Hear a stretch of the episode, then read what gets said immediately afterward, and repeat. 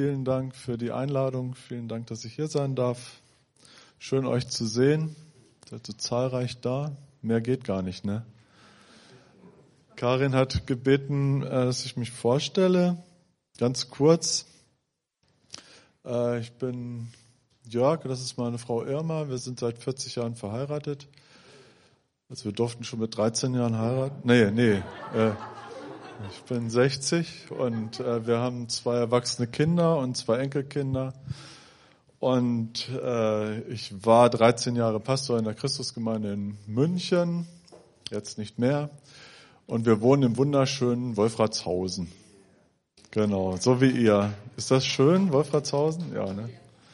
Genau, haben Alpenblick, wir sehen aufs Karwendelgebirge und die Benediktenwand und auf das Nest vom Schwan, der jetzt gerade am Weiher brütet. Äh, vor paar, vor eine, ja, vor paar Wochen nicht, gar, ist gar nicht so lange, vor paar Tagen habe ich den Rasen vertikutiert. Wer hat seinen Rasen vertikutiert? In München ist das ja was Besonderes, ne? Wahrscheinlich gar keiner. Also das macht man so im Frühjahr, damit das Moos rauskommt und alles gelüftet wird und dann sät man nach. Ne? So, damit die, das sind halt so viele Stellen, die dann so kahl sind und, und dann guckt man, ja, wir haben die Wohnung vermietet und wir, ich bin dann oben im Ober, im Dachgeschoss und dann habe ich jetzt mit dem im Fernglas geguckt, ne, ob der Rasen keimt. Ne? Also man geht ja dann noch nicht zu den Mietern und sagt, was ist mit dem... ja, und es kommt so ein bisschen raus, ein bisschen grün. Ne? Also die Vögel sind wahrscheinlich schneller, die Sperlinge, die, das scheint ein guter Rasen zu sein. Aber es kommt was raus. Aber es so, das dauert, ne? Und es macht keinen Sinn, irgendwie was zu machen. Es gibt auch keine Möglichkeit. Man braucht Geduld, bis der eben so groß ist, dass man zum ersten Mal schneidet und dann verbreitet er sich und dann irgendwie dann, ja, das braucht seine Zeit. Irgendjemand hat mal gesagt, es bringt überhaupt nichts, wenn man am Fax zieht. Ne? Da, äh, es geht nicht schneller und das Ergebnis wird nicht besser. Also es, manches braucht einfach seine Zeit. Und ich, wir sind in einer, leben in einer Zeit, Karin hat das auch angesprochen, die uns sehr stretched und ähm, wir brauchen Geduld. Und meine Predigt heute ist, wir brauchen Geduld. Ja, das ist jetzt nicht das, was ich sage, sondern das Wort Gottes sagt das. Ich werde das auch bringen. Aber ich erlebe es zurzeit häufig, dass Menschen die Geduld verlieren. Jetzt ist aber Schluss. Habe ich heute gerade noch gelesen. Also ähm, ein Kanzlerkandidat hat das gesagt. Also jetzt ist irgendwie ist die Geduld vorbei. Ne? Ähm, jetzt machen wir das schon ein Jahr und es reicht. Ja, was reicht? Was, was, wer sagt uns, dass was reicht? Also die Pest hat acht Jahre gedauert, bis sie vorbei war. Ne? Und ähm, also da sind wir jetzt, haben wir schon ein Achtel. Ne? So. so die Umstände, die Politik, die, Wahr die Wirtschaft, die Einschränkungen, das eigene Vermögen, Dinge auszuhalten. Es kommt irgendwie an einen Punkt, wo es weh tut. Es quietscht, es kneift, es drückt und zwickt und wie auch immer. Geduld ist die Fähigkeit, warten zu können. Wer hat das gewusst? Das haben wir alle gewusst. Das ist nichts Neues. Ne? Und bei meiner Bibellese bin ich auf eine Frau gestoßen. Einige werden sie kennen, andere vielleicht nicht. Hannah ist ihr Name und Hannah war mit Elkanah verheiratet. Elkanah hatte noch eine Frau, mit der er auch Kinder hatte, aber wir lesen von Hannah, dass der Herr ihren Mutterschoß verschlossen hatte. Also es war nicht etwas, was sie ändern konnte, wirklich ändern konnte, weil der Herr hatte ihren Mutterschoß verschlossen. Und Hannah wurde von dieser anderen Frau, die nun Kinder hatte, ständig gekränkt. Heute wird man sagen, ein Fall von Mobbing. So, und sie weinte viel, lesen wir, und sie aß auch nicht. Also das, es machte was mit ihr. Und ihre Kinderlosigkeit war Hannah eine große Not. Und in ihrer Verzweiflung flüchtete sie ins Gebet. Wir lesen, dass sie lange im Tempel war und betete. Sie stand da, bewegte stumm ihre Lippen und schüttete ihr Herz vor Gott aus. Und der diensthabende Priester, der Eli, der sah das und er ist zu ihr hingegangen und sagt, was ist mit dir los? Bist du besoffen oder so? Geh nach Hause, äh, schlaf deinen Rausch aus. Und da sagte sie, ich bin nicht betrunken. Ich schütte dem Herrn mein Herz aus. Und Eli hat das gehört und musste nochmal einiges sortieren. Er kam dann wieder und er sagte, der Gott Israels wird deine Bitte erfüllen, die du von ihm erbeten hast. Und wir lesen, dass der Zuspruch des Eli zwar nicht direkt ihre Situation veränderte, aber Hannah nahm das Wort an und es veränderte ihren Gemütszustand. Und ich merke, manchmal ist unser Gemütszustand irgendwie auch nicht mehr so, wie er mal war, ne? So, ja, also bei manchen liegen die Nerven blank, manche glauben nur noch an die Offenbarung, manche haben Verschwörungstheorien, denken quer, meinen sie und so. Und, und es ist irgendwie komisch. Es ist ganz komisch. Wir lesen in 1 Samuel 1, Vers 18, Lass mich Gunst in deinen Augen finden, rief sie. Dann ging sie zurück und fing wieder an zu essen und sie war nicht mehr traurig. Und wir brauchen hin und wieder einen Zuspruch, eine Ermutigung, ähm, damit wir wieder essen und nicht mehr traurig sind. Ja, äh, so ganz normal. Ne? Also ja, ich weiß nicht, wie du isst, was du gerne isst. Also wir essen leider im Moment sehr gut irgendwie, das merke ich. nein, nein, das ist nicht leider, das ist sehr, sehr gut, dass man auch genießen kann. Essen und Fröhlichkeit sind gute Zeichen in unserem Leben. Amen, ja, ist gut. Wir lesen weiter, dass Hannah dann schwanger wurde und einen Sohn zur Welt brachte. Wie hieß er? Samuel, ihr seid total bibelfest. Sehr gut. Ihr kriegt alle 100 Punkte. So, Hannah wusste, dass ihr Sohn, dieser Samuel, ein Geschenk Gottes war. Und sie wusste auch, wo sie hingehen sollte, damit, ja, damit Gott auch die Ehre bekommt. Und eines Tages, ähm, so voller Lob und Dank, ging sie in den Tempel und, und verwirklichte ihren Herzenswunsch. Sie sagt, wenn, wenn ich diesen Sohn bekomme, dann will ich ihn Gott weihen. Und das muss man sich mal vorstellen, der war vielleicht, also sie, der war abgestillt. Also damals hat man länger gestillt, ich weiß nicht, vielleicht drei Jahre oder so. Und dann bringt sie ihn in, in den Tempel zu einem Mann, einem älteren Mann, der seine Kinder nicht im Griff hatte. Also die waren schlecht erzogen, steht in der Bibel. Und sie das muss für sie ja eine Überwindung gewesen sein auch. Ne?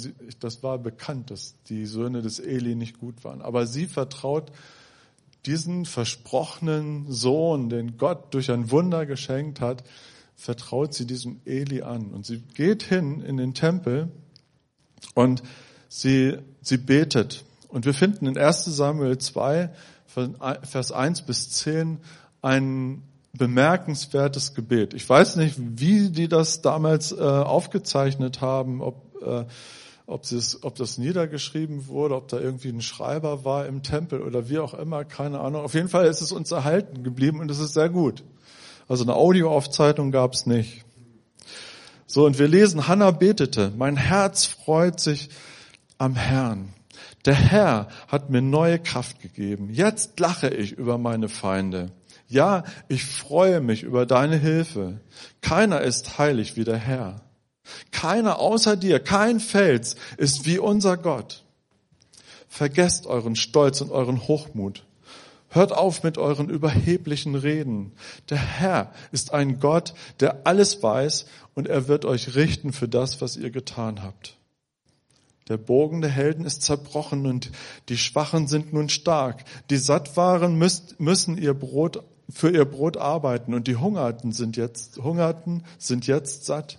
Die unfruchtbare Frau hat jetzt sieben Kinder, aber die Frau, die viele Kinder hat, wird keine Kinder mehr haben. Wir waren mal in Israel äh, in, Shiloh und da hatten wir so eine, so eine, ähm, ja, eine Frau, die uns das ein bisschen erklärt hat. Und dann hat irgendjemand aus unserer Gruppe gefragt, wie viele Kinder hast du denn? Und dann sagt sie, sie hat keine Kinder, also sie war orthodox. Aber die rufen doch Mama hier, die Kinder. Ja, bei uns äh, werden Kinder erst, also man sagt, man hat Kinder, wenn man mindestens sieben Kinder hat. So, also es ist nicht, nicht so ganz deutsch. Also es hat äh, eine große Bedeutung gehabt. Also die unfruchtbare Frau hat jetzt sieben Kinder. Also die werden schon gezählt, die sind da. Der Herr bringt Tod und Leben. Er führt uns ins Totenreich und er führt wieder heraus. Der Herr macht uns arm und er macht uns reich. Er erniedrigt und erhöht. Er erhebt die Schwachen aus dem Staub, ja, den Armen aus dem Aschehaufen. Er behandelt sie wie Fürsten, setzt sie auf die Ehrenplätze. Denn dem Herrn gehören die Säulen der Erde. Auf sie hat er sie fest gegründet. Er wird seine Gottesfürchtigen schützen, aber die Gottlosen werden in der Dunkelheit umkommen. Keiner wird sich aus eigener Kraft retten. Die gegen den Herrn kämpfen, werden zerschmettert werden. Er schleudert Donner gegen sie aus dem Himmel. Der Herr richtet die ganze Erde. Er schenkt seinem König große Stärke. Er stärkt die Macht seines Gesalbten. So Hannas Sohn, der Samuel, wurde zu dieser Zeit der bedeutendste Prophet Israels. Seine Aufgabe war es, Saul zu salben als König, später auch David. Und nachdem Hannah Samuel Gott geweiht hatte, bekam sie weitere Söhne und Töchter. Also der Segen, der hörte mit Samuel nicht auf. Es war wie, wie ein Durchbruch. Und wir lesen hier äh, von einer Frau, die dran blieb und weiterhin den vielfältigen Segen Gottes erlebte. Die vor Gott blieb und mit seiner Hilfe rechnete. Und sie war in der Lage, Widrigkeiten die sie erlebte, zu ertragen, die kaum jemand ertragen konnte. Und sie war geduldig. Geduld kann heißen, dass man die Widrigkeiten des Lebens passiv über sich ergehen lässt. Ich kenne solche Situationen in meinem Leben. Und ich sage, halt das mal aus, es wird schon besser werden. Aber Geduld kann auch bedeuten, dass man aktiv und mutig den Widerständen des Lebens Widerstand leistet. Manche Sachen schafft man allein, manches schafft man nur in der Gemeinschaft. Und das alles schafft man nur mit dem Herrn. Und bei Hannah sehen wir, dass sie viele Ungerechtigkeiten erlebte. Schnelle Hilfe war nötig und sicherlich auch der Herzenswunsch der Hannah. Was macht Hannah in dieser Zeit des Wartens? Hannah wird proaktiv und fängt an zu beten. Sie nutzt die Gelegenheit, geht in den Tempel zu Gott und betet. Sie schüttet lange ihr Herz vor ihm aus. Also wir, wir lesen, sie stand lange vor dem Herrn, was der Eli gedacht hat, was ist denn da los? Egal, was die Leute sagen, egal, was der Priester denkt, sie macht die Flucht nach vorne. Und Geduld hört sich irgendwie schwach an. Ja, der hat Geduld. Auf dessen Nerven kannst du rumlatschen oder so. weißt du, von ich spreche, ne? Genau. Ja, aber Geduld ist etwas anderes. Der Begriff für Geduld im Grundtext kommt eigentlich aus der Militärsprache. Oh, das ist jetzt mal was anderes, ne? Im übertragenen Sinne gehört Geduld zu unserem Lebenskampf, ja auch zu unserem Überlebenskampf. Es ist ein Kampf. Geduld ist ein Kampf. Geduldig zu sein heißt standhaft zu sein. Geduldig zu sein heißt Widerstände zu ertragen. Geduldig zu sein heißt innehalten, sich aufrichten, zur Ruhe kommen, aber aktiv werden, indem ich innerlich aufstehe. Geduldig zu sein heißt bewusst zurückbleiben, sich bewusst zurückzunehmen, um abzuwarten und auf Gelegenheiten zu hoffen. Wir haben heute auch schon öfter das Wort Hoffnung gehört. Hoffen ist ein ganz wesentlicher Bestandteil in der Geduld. Diese Geduld ist sehr aktiv. Sie ist nicht passiv. Es geht um die bevorstehende Überwindung von Schwierigkeiten und Herausforderungen. Bevorstehend heißt nicht, dass es jetzt gleich geschieht. Es kann morgen sein, es kann übermorgen sein, es kann in sieben Jahren sein. Aber es wird geschehen. Und ich, ich lasse das nicht. Ich kenne, ihr kennt das sicherlich aus der Gemeinde, also äh, der Franz kennt das bestimmt. Ja, wir haben eine gute Idee. Naja, mal sehen, was sie jetzt machen.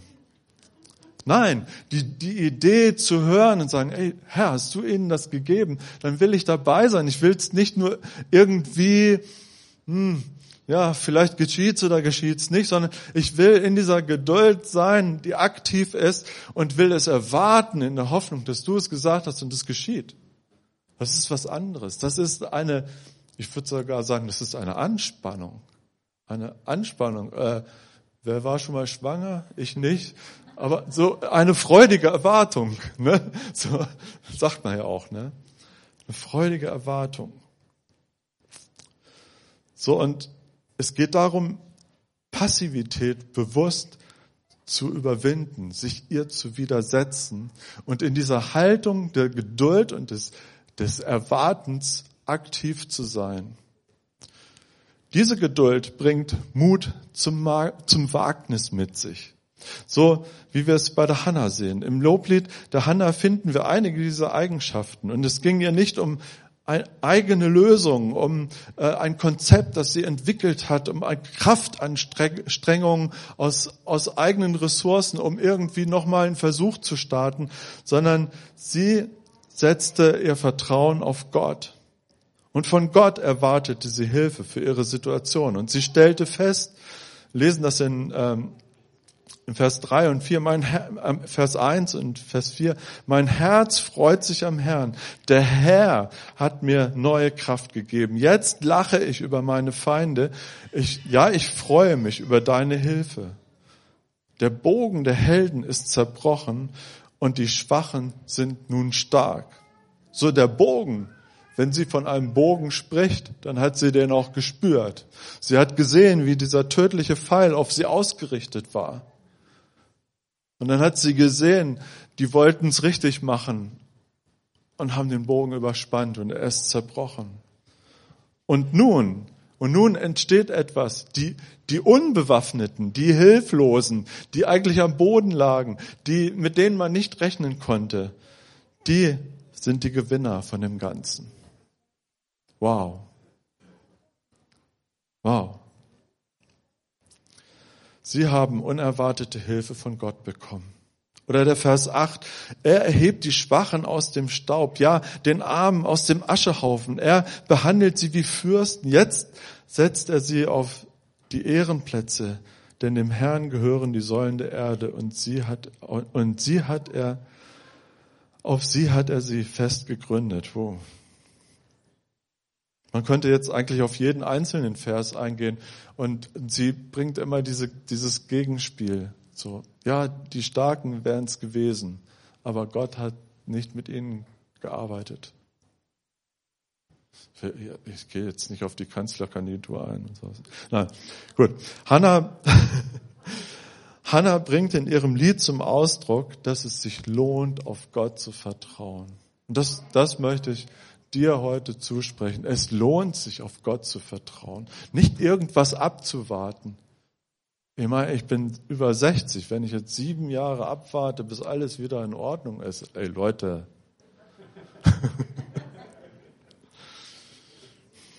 ja, okay. Er hat mich verstanden. So, Geduld ist keine verzichtende Haltung, auch wenn es zunächst so aussieht. Geduld ist nicht der Ausdruck von Schwäche, auch wenn es zunächst so aussieht.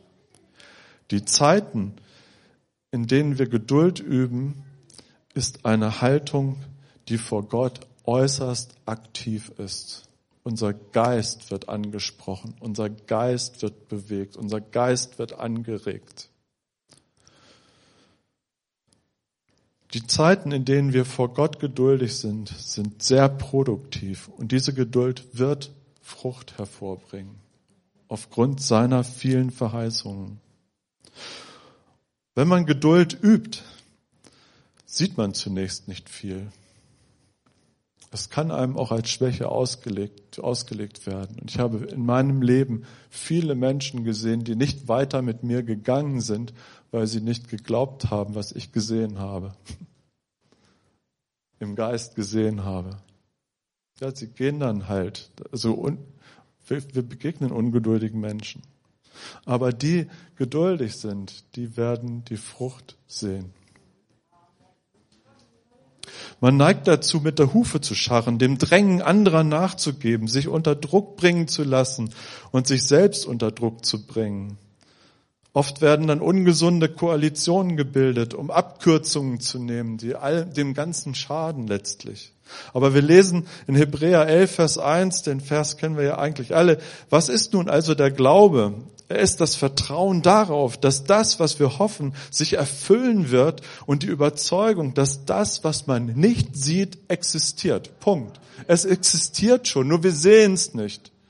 Und wir können es auch nicht hervorzwingen oder so, sondern wir brauchen den Kairos Gottes, so wie Karin es auch gesagt hat. Ist, wir brauchen einen Kairos Gottes für Versöhnung dass in beiden Menschen das geschieht, dass man zusammenkommen kann. Man kann Vertrauen nicht erzwingen. Man kann den Schaden nicht auf Befehl gut machen. Es muss der Kairos Gottes kommen. Und er kommt mit Geduld, mit aktiver Geduld, wenn wir von Gott erwarten. Diese aktive Geduld ist eine Glaubenshandlung, eine starke Glaubenshandlung. Und Hannah gibt uns ein gutes Beispiel dafür. Wenn wir schon in Hebräer 11 sind, wir lesen von einigen Glaubenshelden. Und Vers 27 lesen wir von, von Mose. Durch den Glauben verließ Mose das Land Ägypten. Er hatte keine Angst vor dem König, sondern ging unerschütterlich weiter, weil er den Blick fest auf den richtete, der unsichtbar ist. Wir erinnern uns an Mose. Elf Plagen, äh, zehn Plagen, Entschuldigung, zehn Plagen. Das murrende Volk, die ganzen Widerstände, mit denen es Mose zu tun hatte. Sein Glaube äußerte sich in dieser aktiven Geduld, in dieser Haltung vor Gott, dass Gott handeln würde. Und hat es auch zur Bedingung gemacht, Gott, wenn du nicht handelst, wenn du nicht das Volk leitest, ich, ich steig aus aus der Nummer. Und Gott hat dann gesagt, ja, okay, da gibt es die Feuersäule und die Wolkensäule und, und du sollst sehen, dass ich bei dir bin.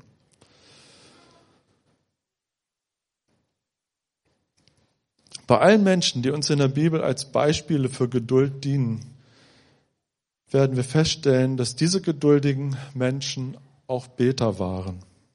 Sie machten die Dinge nicht mit sich und anderen aus, sie gingen ins Gebet und schütteten ihr Herz vor Gott aus. David auf der Flucht vor Saul und dann vor seinem eigenen Sohn Absalom. Er beriet sich mit Gott, er betete in jeder einzelnen Situation, wo er auch selbst hätte entscheiden können.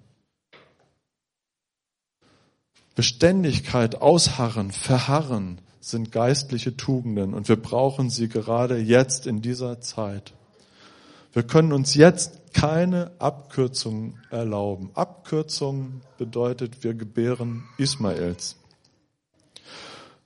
Soweit ein Insider. Ne? Johannes 15, Vers 5 lesen wir, ich bin der Weinstock, ihr seid die Reben. Wer in mir bleibt und ich in ihm, wird viel Frucht bringen. Denn getrennt von mir könnt ihr nichts tun. Und Jesus sagt, dass wir in ihm bleiben sollen. Das ist auch eine Sache, die mit Geduld zusammen, zusammenhängt. Dranbleiben, geduldig sein, dann können wir Frucht erwarten. Wir leben in einer Zeit, in der wir schnelle Ergebnisse erwarten. Also irgendeinen Beutel aufreißen, zack, und du hast den besten Kaffee der Welt oder irgendwas, ne, so ähm, ganz schnelle Dinge. Ganz schnell eine 0% Finanzierung und irgendwas, ne, wird du lang nicht sparen musst oder so. Weißt du, in Oberbayern gibt's andere Tugenden, aber ich kenne Leute, die das so machen. So, es scheint gar, dass manche glauben, dass sie ein Recht darauf hätten, dass es ganz schnell geht. Ja, ne? So. Man sagt, wenn ein Baum verpflanzt wird, braucht es fünf Jahre, bis er wieder Frucht bringt. Und wir haben jetzt eine neue Situation. Manche sprechen davon, die Weltordnung wird neu eingerichtet. Das muss sich alles wieder finden, jetzt in dieser Situation, so wie wir gerade sind, was wir gerade machen. Wir versuchen gerade medizinische Lösungen zu finden und irgendwas, ne? Aber es muss sich alles wieder neu ordnen. Wir brauchen Geduld, aber nicht aussitzen, sondern aktiv sein im Gebet vor Gott. In Zeiten wie dieser brauchen wir Geduld für gute Lösungen, für die, für Gott, für die von Gott gegebene Frucht. Und wir brauchen keine Instantlösungen aus unserer eigenen Ideenkiste. Wir brauchen jetzt eine aktive Geduld und Erwartung des Eingreifens Gottes, ein aktives Gebetsleben, das voller Glauben ist. Und Jesus sagte, dass es gut ist, wenn er geht, wenn Jesus persönlich geht, damit der Heilige Geist kommen kann. Und er kam und er brachte himmlische Geduld mit. Galater 5, 22 bis 23. Wenn dagegen der Heilige Geist, ihr habt sogar mal eine Übersetzung genommen, ist ja cool.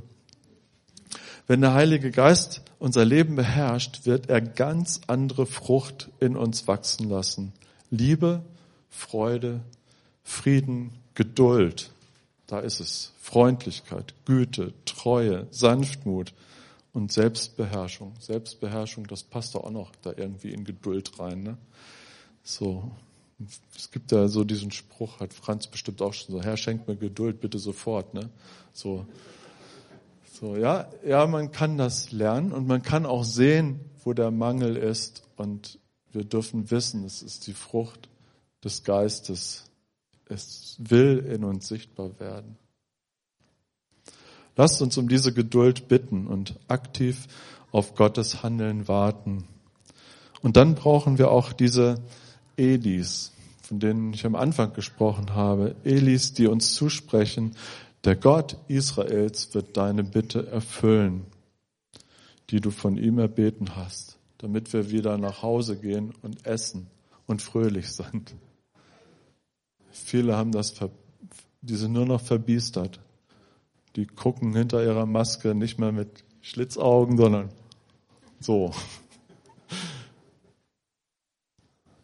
Und wenn wir solche Leute sehen, Lasst uns sie doch einfach mal ansprechen und sagen, hey, das wird auch wieder besser werden.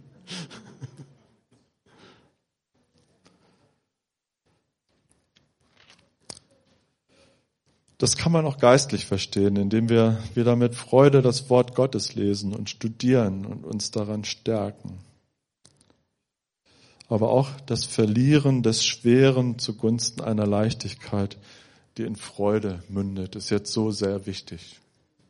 Das wäre jetzt vielleicht noch ein anderes Thema. Jesus, ich danke dir, dass du uns Menschen ja gezeigt hast, die geduldig waren, die nicht irgendwie das Leben über sich ergehen lassen haben und auf irgendwie dumpf auf Hilfe gewartet haben, sondern die aktiv ihren Glauben gestaltet haben, die, die gebetet haben, dich gesucht haben, dein Angesicht gesucht haben, ihr Herz vor dir ausgeschüttet haben, und die uns zum Beispiel auch dafür geworden sind, dass das Ganze Frucht bringt. Und wir beten ja gerade für diese Zeit, Herr, dass du uns zeigst, wo wir stehen, ob wir resignieren und die Dinge über uns ergehen lassen oder ob unser, ja, unsere Geduld eine, einen aktiven Charakter hat, proaktiv ist, ähm, die Hoffnung aufnimmt, die, die berechtigt ist in dir, die begründet ist durch viele Verheißungen, dass du uns nie verlassen wirst, dass du der treue Gott bist. Herr, ich bete für uns, für, ja, für jeden Einzelnen, für uns als Gemeinde, als Gesellschaft, Herr, dass wir in diese Geduld hineinkommen, dass du der Gott bist, der alles in seiner Hand hat und handeln wird. Auf die Weise, die, die, die du für richtig hältst. Danke, Herr, dass du mit uns bist in dieser Zeit. Amen.